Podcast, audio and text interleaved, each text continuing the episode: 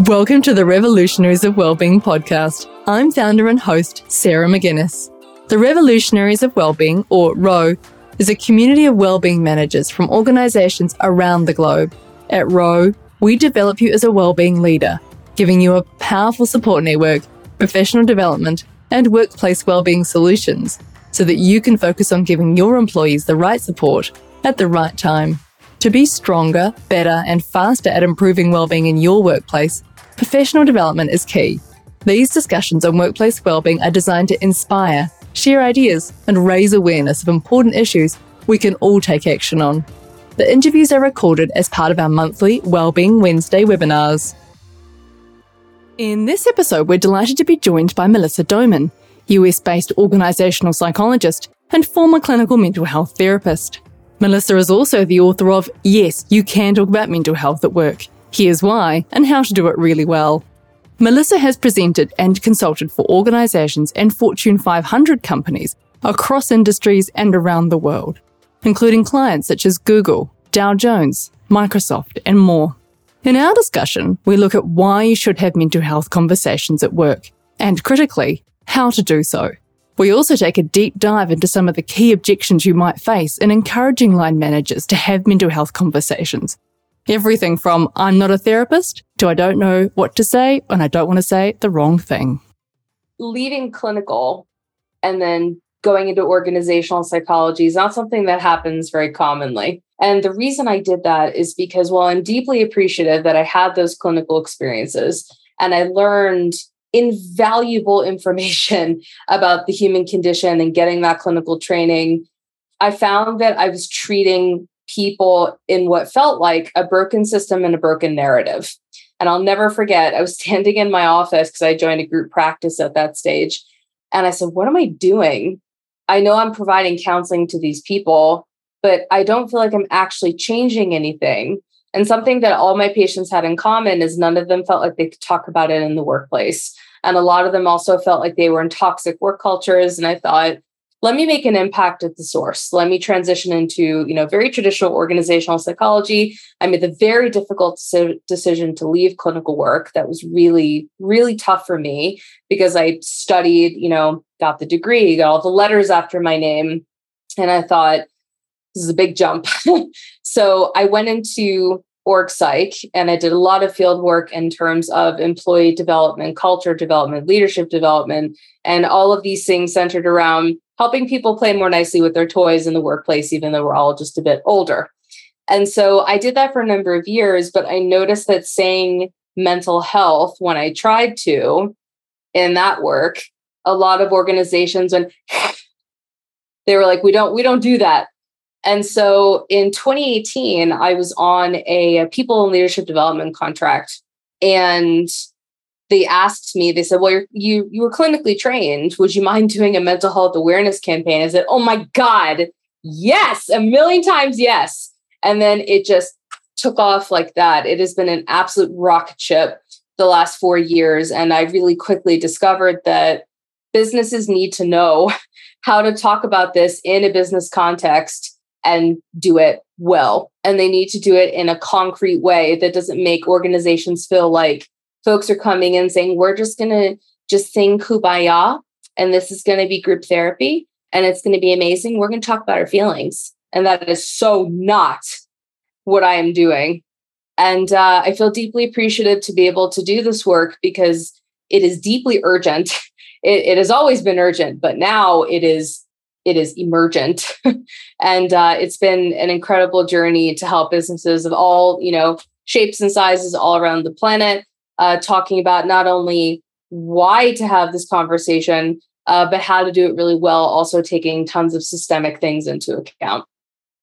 Actually, I just want to pick up on one of those points that you made because I know in one of the last chapters you talked about how at the moment there are just these significant events that are happening that are really impacting mental health. And so talk through yeah. some of those ones because I thought that was really good to, to pick them out and actually describe them and, and normalize that these are really significant events. So you know, what's really funny is that every generation always says, oh my God, things are so bad. It's never been this bad. And every generation says that. And they'll say, you know, the other other age groups, they don't understand. I would make a case that in this present moment in history, things are particularly tenuous. And there is not only a lot of really challenging things that are going on, but we have access to information all the time about all these like seismic events that are occurring all around the planet. So, whether it is the absolute dumpster fire that the US has turned into, let's be clear, that's what's happening. Whether it's the dumpster fire the US has turned into, or some of the economic challenges happening in Europe, or the racial inequity that is just continuing to explode around the planet, or whether it's the issues that the UK are having, or whether it's the war on Ukraine, there are so many things that people carry with them, whether it impacts them directly or whether it impacts someone they know. And it just doesn't make sense to me if you're spending 35 to 70 hours a week with people, depending on the industry you work in, where when you go on site or zoom in, that you're supposed to go, I'm here now and there's nothing else that's impacting me. How are you? It's just a bunch of nonsense. And so the things that people carry with them can be so significant again depending on your geographic location your culture all, these sorts of things. And i hate to say that the list just keeps growing. And particularly now being based in the us and i've lived in you know a bunch of other places around the world but when we came back to the us right at the start of the pandemic and the issues in particular here are so volatile that tons of US workplaces are like we we don't know what to do. We want to be able to talk about this, but each one of them feels like they have 10 grenades attached. What do we do? And so it's about observing the fact that you don't need to do anything. It's about creating space for the conversations because people are being impacted in different ways. So it's not just teaching people how to have mental health conversations. It's about, you know, taking the blinders away and trying to show awareness of what's also occurring for others in addition to yourself. But make no mistake, we carry those things with us everywhere we go because the last time I checked, it's one brain and one organ for life and work. So kind of goes with you everywhere you go. totally. And tell me, is that what inspired you to write the book? I think a couple of things inspired me to write the book because when I transitioned into org psych and they started to subspecialize in mental health at work, and I had been doing tons of talks and I had accumulated enough field expertise from doing both clinical and then switching switching into workplace psychology and, and doing all these talks. And then I thought to myself, I am really annoyed that there is no easy to understand how to guide just of how to have the damn conversation. Seriously, there's a lot of like uh, fractured information that's available in lots of different places. Lots of people don't even know where to start. And I thought, I think I've accumulated enough expertise that I could write like a playbook. Let me see if I can pitch to a publisher and if they, you know, tell me to F off or not. And then I pitched it and they wanted to publish it. I was like, oh no, I have to write this now. That's scary.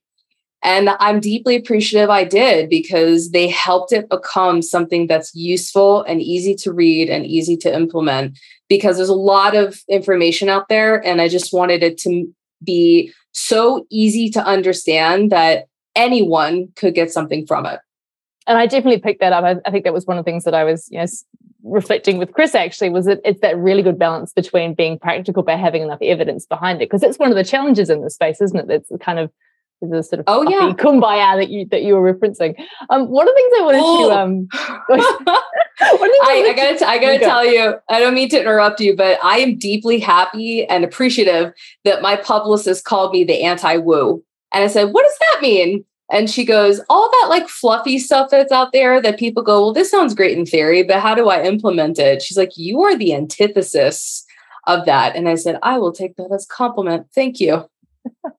I so I should add that to my title on LinkedIn and the anti-woo. well, I think that's really critical because it actually taps into the next thing I wanted to ask you, which is around those those common myths and barriers. And this is something that Chris and I hear as well, you know, in organizations that one of the real challenges is getting managers to have those conversations. And maybe it comes from a place of being nervous or uncomfortable or whatever. But you know, these are some of the ones that um, that we pulled out of the book, but also ones that you know resonate with us. That managers don't want to have to be a therapist. They don't want to say the wrong thing.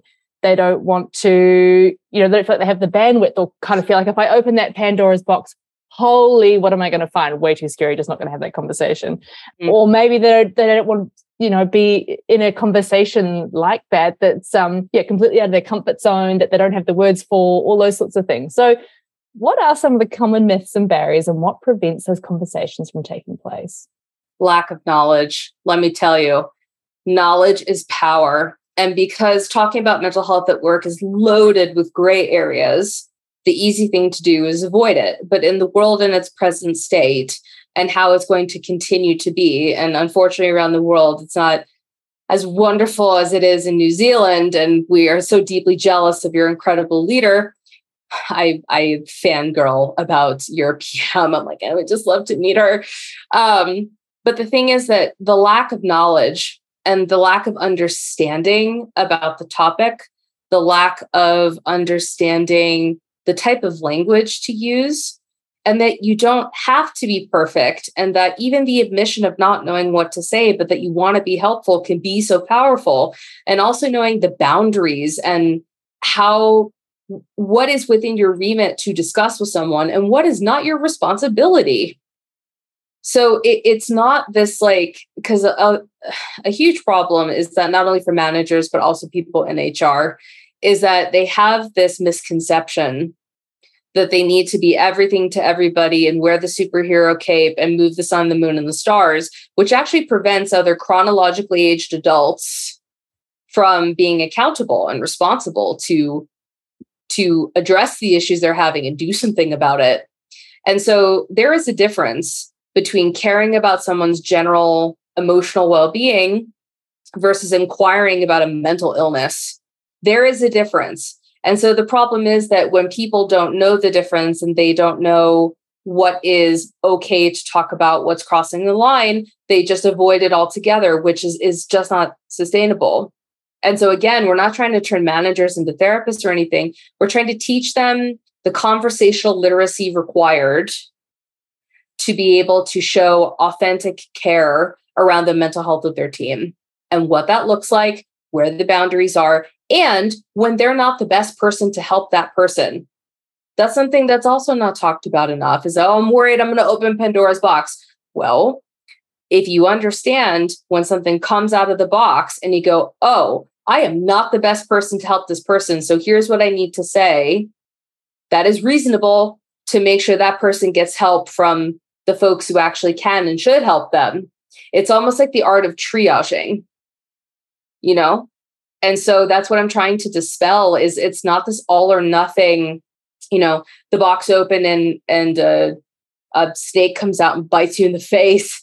That that's not i mean it might feel that way emotionally but you got to be willing to open the box and then you have the toolkit to address it based on what comes out of the box each time. And that makes it straightforward. Well and i think because that's one of the things that I, I picked up from the book as well which i thought was a really good kind of framework was thinking about the differences in which people come to mental health. So, you know, their family background, some of the messages around that, their religious or their um, cultural backgrounds around mental health. I don't think we touch on that enough either. Would that be your? Absolutely not. I say this time and time again in my work. It's kind of ridiculous if you're going to ask people to perform a new skill set without taking a peek behind the curtain to see what they're coming to the table with. Seriously? You're going to ask these people to get on the same page about a topic that is so deeply personal without addressing that fact? I wish you the best of luck. And so it's really important to understand that even though there's the objectively agreed, agreed upon biological and medical definition of mental health and mental illness, that doesn't matter when it comes to personal experience.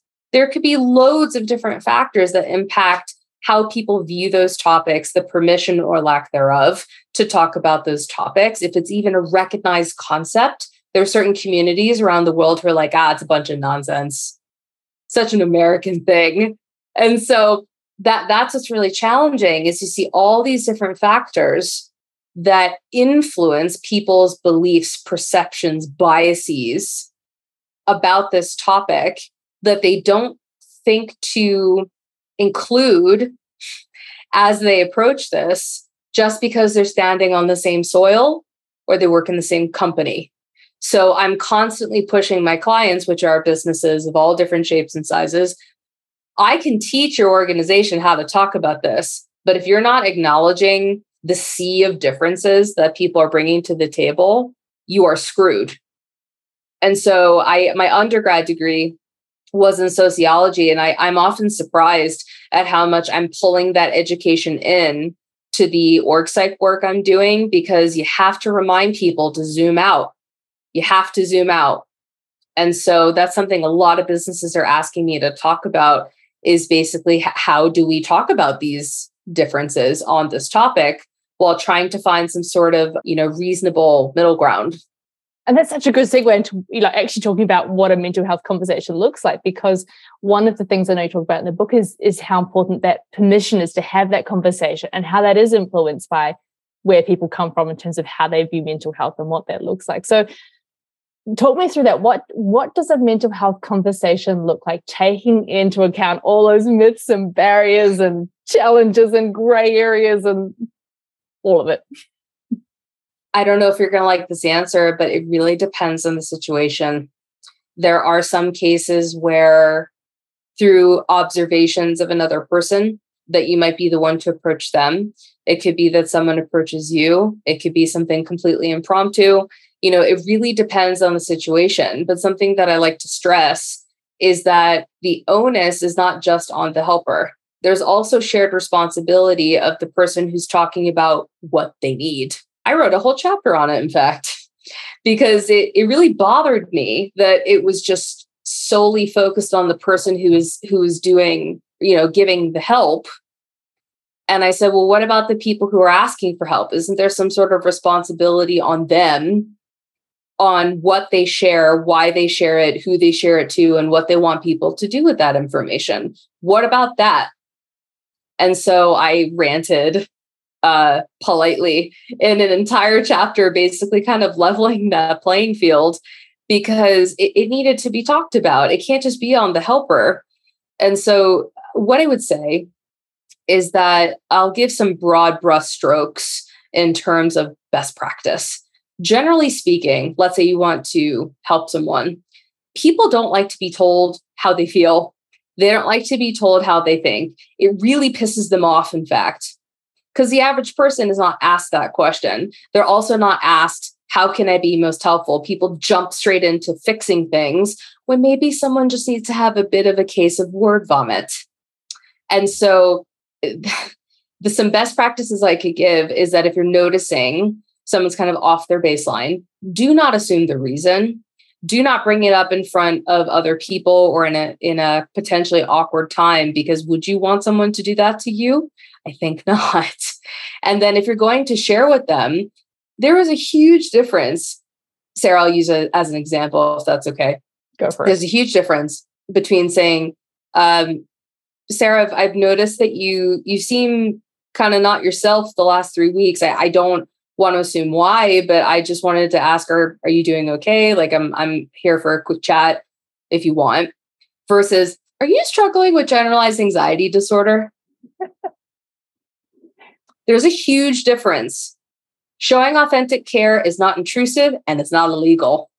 So, you want to share observations. You want to use the noticing technique. You want to give a statement of intention, why you're bringing it up. Because, especially if you're a manager, and you're having that conversation with a team member and you've never talked about it before, if you don't give any sort of context that you're just trying to check in, make sure they're okay, get them connected to resources, if you've never talked about it before, that is a great way to make them freak out and think they're getting fired. So, statement of intention matters. Really, it matters. And you want to approach it with the offer, but understand that no one is obligated to share anything with you. It is their decision whether or not they open up to you. And if they choose not, you go, all good. I understand. You know, I'm here if and when you want to have that conversation. And it's not always going to be that linear. There's also people who may not know what they need. They may not know they need help. They may not have a desire to address their problem. We can all be adults and admit those people exist. That just because you notice there's an issue doesn't mean someone's going to do anything about it. So, and also on the flip side, if you're trying to ask for help, I often find that we get stuck in the space of very creative assumptions about what people might think about us if we talk about certain things. And that's based on all that conditioning, could be past workplace experiences, lots of things. But if you're going to talk about mental health in the workplace, this is something I think a lot of campaigns miss. We're not sharing for the sake of sharing. We're sharing with intention. We're sharing with purpose. If you're going to bring this up at work, there better be a reason. Who are you going to talk to? Why are you talking to that person? What do you want them to do with that information? What are you prepared to do with that information? Because when you go to people and you have no legs under it, what do you expect them to do? They're not mind readers. And so, if you don't feel psychologically safe to have those conversations with your manager or with HR, that's a whole different kettle of fish in terms of is that a psychologically safe place for you to work? Do you have the luxury of looking for another job going elsewhere? That's a whole different conversation. But if you're going to talk about your own mental health at work, do that back end prep first. Why do I want to talk about this? Am I nervous? Why am I nervous? Who's the person I really need to talk to? Am I nervous about them sharing my information? Do I need to tell them what my concerns are so they know up front? be prepared ahead of that conversation because it's better to come to it informed and being clear to that person about what you need versus just having it flow out of you in a moment of crisis when your logical part of your brain, your prefrontal cortex, is basically switched off because your amygdala is going, who's who's coming for a fight? Who do I need to survive against? So um, there's a lot more I could share, but those are some of the best practices. And I think that's a good point because there's one thing I know I reflect in my burnout story, and I've, I've, I've been speaking to others recently who have either come to the realization that they're experiencing burnout or or have had a similar experience where when you're going through that, you sort of get to a point of no return where you're no longer aware of where you are and how far you've fallen. And so if you've got people around mm-hmm. you, when I reflect on this, when people around me said, Oh, I should have said something I didn't know. And probably to be fair, if they'd said, how are you going? I would have said, I'm good. Not having the self awareness of how far I'd fallen. So if you're a, yeah. a, person in a position, say, you know, a friend of mine looking in on my situation and saying, how do I have that conversation with someone who perhaps isn't as aware of where they're at right now? What would that look like? That's, that's such a good question. And so it always makes me so, it makes me laugh when you would ask someone, you know, how you going? And I I love hearing you say that because it just reminds me back of when I traveled in New Zealand and lived in Oz, and it's it's a very precious relic of a time gone past. And when people go, "I'm fine," I'm sorry. Being fine is not an emotion. It is also not a state of being. Try again. And so the thing is that that's an automated response. And even if you're not aware of how far you've fallen, or you feel like you can't tell people you've fallen, sometimes the person who's inquiring needs to ask again. Uh, no, how how are you really doing? How are you actually? How are you really doing? That could be enough. Or depending on your relationship and your rapport with that person, I'm fine. Depending again, depending on the relationship, please apply this based on the situation. Don't take anything as a one size fits all gospel, please.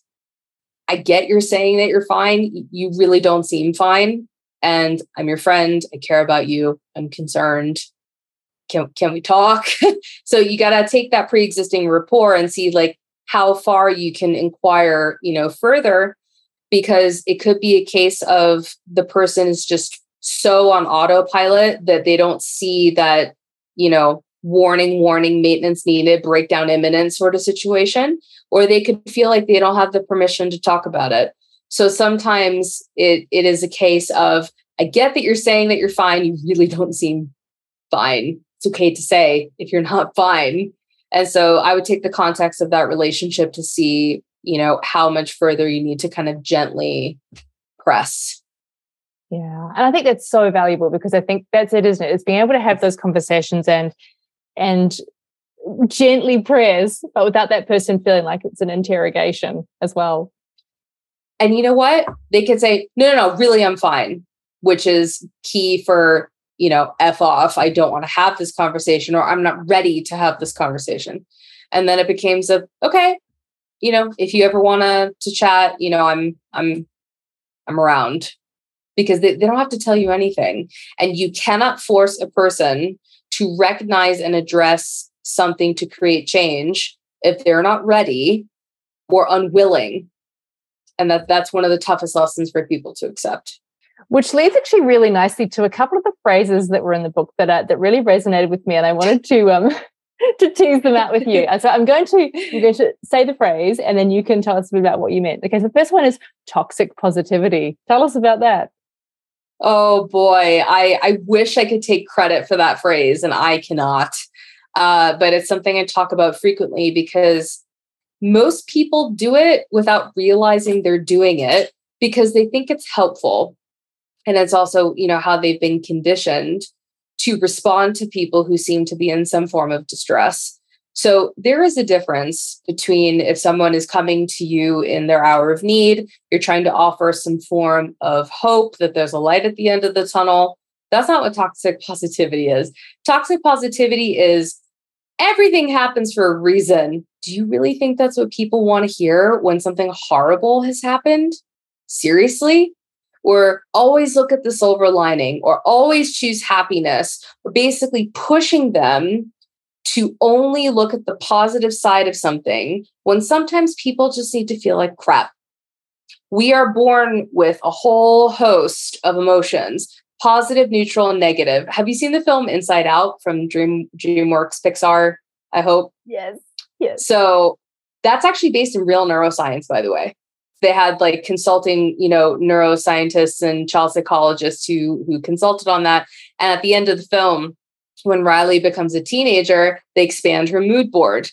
And so it I think it is so peculiar that when you're not constantly choosing happiness or constantly looking at the bright side or constantly you know not acknowledging those actual feelings and just being forced to move forward i don't get how that's sustainable because we are programmed with all these emotions for a clear reason to let ourselves and others know how we need to respond based on stimuli that are coming at us from our environment I'm pretty certain of the dozens and dozens and dozens of emotions in the feeling wheel from Dr. Gloria Willcox that she wouldn't endorse this nonsense. So again, you can offer hope to people. You can offer different, you know, alternative perspectives that it may not have occurred to them, introducing new information in, into the system. But if you're constantly making people feel like they have to choose happiness or any of those other things I mentioned, you're basically saying that your negative thoughts, feelings, and experiences are not welcome in this conversation because they bother me and they make me uncomfortable. And I would like to move on from this as fast as possible. And I don't care what that does to you. It's almost invalidating, isn't it? Completely invalidating yes. the, the feelings that they have. Which leads to my second phrase for you, which is the workplace is really just an adult playground. Tell us about that. Oh my God. So I realize this might seem like an odd concept, but even though we're all chronologically older, notice I didn't say mentally older, chronologically older, we still carry a set of needs with us that, depending on if they're met or not met, or where they're met and not met, those can be brought into the workplace and just give a good old trigger response depending on what happens. And so I cannot stress enough that mental age and emotional intelligence is not synonymous with chronological age. Those are very different things. And so even though we're all older and we are in a workplace, whatever type that is, you're still working with people. And so if people have their own stuff or long term sensitive spots, whatever you want to call it, you really think that's not going to come out in a workplace when he wants to be king of the jungle gym and that person doesn't want to share their you know pail and shovel for the sandpit and this person wants to be the gossip queen and this person wants to have this and this and this and this. We're all just older. And so sometimes i observe this behavior in people of all ages from all backgrounds and i go oh my god you would never guess that person is 65 years old based on how they're treating these people. Like workplace bullying very much alive and well all around the planet or cliques or favoritism or people who like to share their toys slash projects or people who don't so if you look at the workplace as just an adult playground it makes so much more sense when people go, I can't believe they said this. I can't believe they did that. And I go, if you think about it like a playground, it'll make a lot more sense. it's such a, it's such a I'm not business. talking to you, Siri. She was listening. Technology. Um, okay, so that leads actually really nicely to the next one, which is well-being shaming. Tell us about that. Oh, that's a doozy. So that is a uh, concept that I created because I was just so sick of seeing it. So when it comes to, and I realize this looks very different depending on the culture that it's occurring in, and, and there's lots of different nuances. Generally speaking, what that looks like, and it even happens now during a pandemic when well being is at the forefront of so many people's minds. When someone might say to another person from their organization, Oh, must be nice to sign off at 4 p.m. every day. I wish I had that time oh, must be nice to go for a run at lunchtime three days a week. You know, I just, I have too much on my plate. I couldn't do it. Oh, must be nice to work a condensed schedule because you have kids. What great special treatment. Seriously? We're going to make people feel bad for making choices to have some modicum of work life integration and not burn themselves into the ground. So people do it in these like passive aggressive, ridiculous ways to either uphold the status quo or they're secretly jealous and they wish they could do it and they don't know how to self advocate. There's a whole host of reasons that people say stupid stuff like that to each other. And I've encouraged countless people that let's let's say, for example, uh, Sarah, I'm going to use you again as an example. Let's say that you went running at lunchtime three days a week and you're working for a corporation.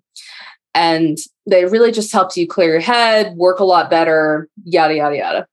And let's say that another leader says to you something like the phrases I said. The, res- oh, the only response you need is doing things to prioritize and manage my mental health is a healthy adult practice. I'm really curious why why you don't agree.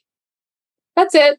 That's all you need. You're not being rude, you're not being insulting, you're not saying anything untrue. You're saying why you do that, the benefit from it, and seeking to understand why that person doesn't agree.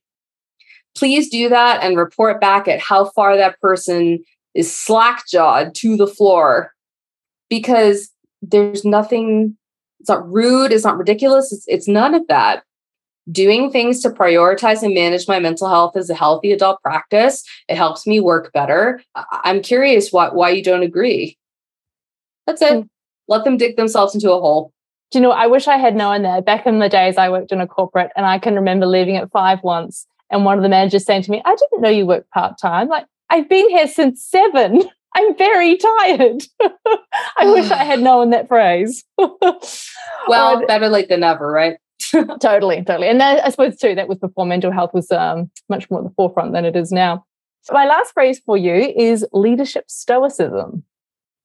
Oh, that's a, a very complex one because uh, historically speaking, leaders are meant to be seen as steady seas, good leadership. Things don't rock them. People can look to them for guidance in all situations. I don't understand how suspending your humanity is being a good leader.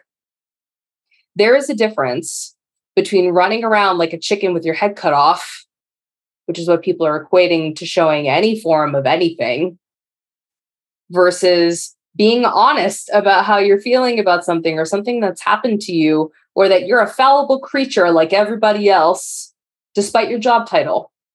So when you're encouraging leaders to be stoic and a brick wall, how are you supposed to expect them to not only take care of their own mental health or to feel like they can have those struggles, but that their team would bring it up to them? Humans do what they see other human beings do well. So if they have leaders who never talk about this stuff ever, what would make what why would you expect their teams to feel comfortable to either? And the other thing that it, it kind of robs that situation of is again, because everybody in the workplace is a chronologically aged adult, if you're being stoic as a leader, you're also preventing your team from opportunities to support you.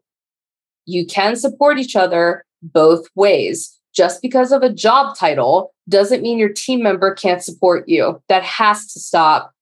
And so there's a lot of leaders who are becoming much more transparent about the, tr- the struggles they have, whether it's mental health or mental illness or just things going on in their life.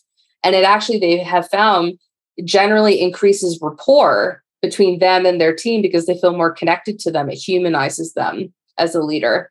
And so that's still a rampant issue in lots of places where leaders feel like they have they have a muzzle on because if they don't, they're concerned about being seen as weak or they can't handle the job or other ridiculous stereotypes that are not based in logic.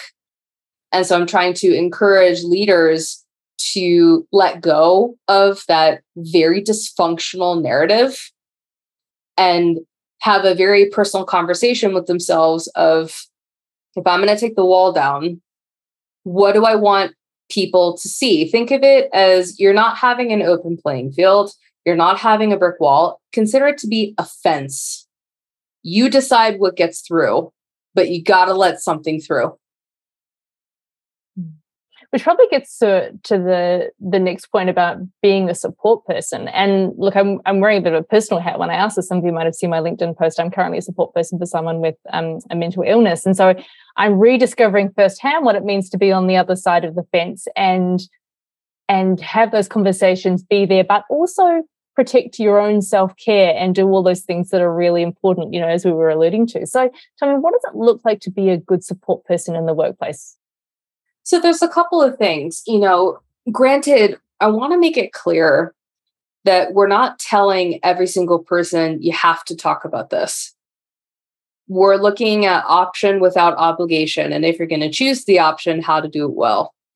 And so people are very good at assuming information when there is a lack of it.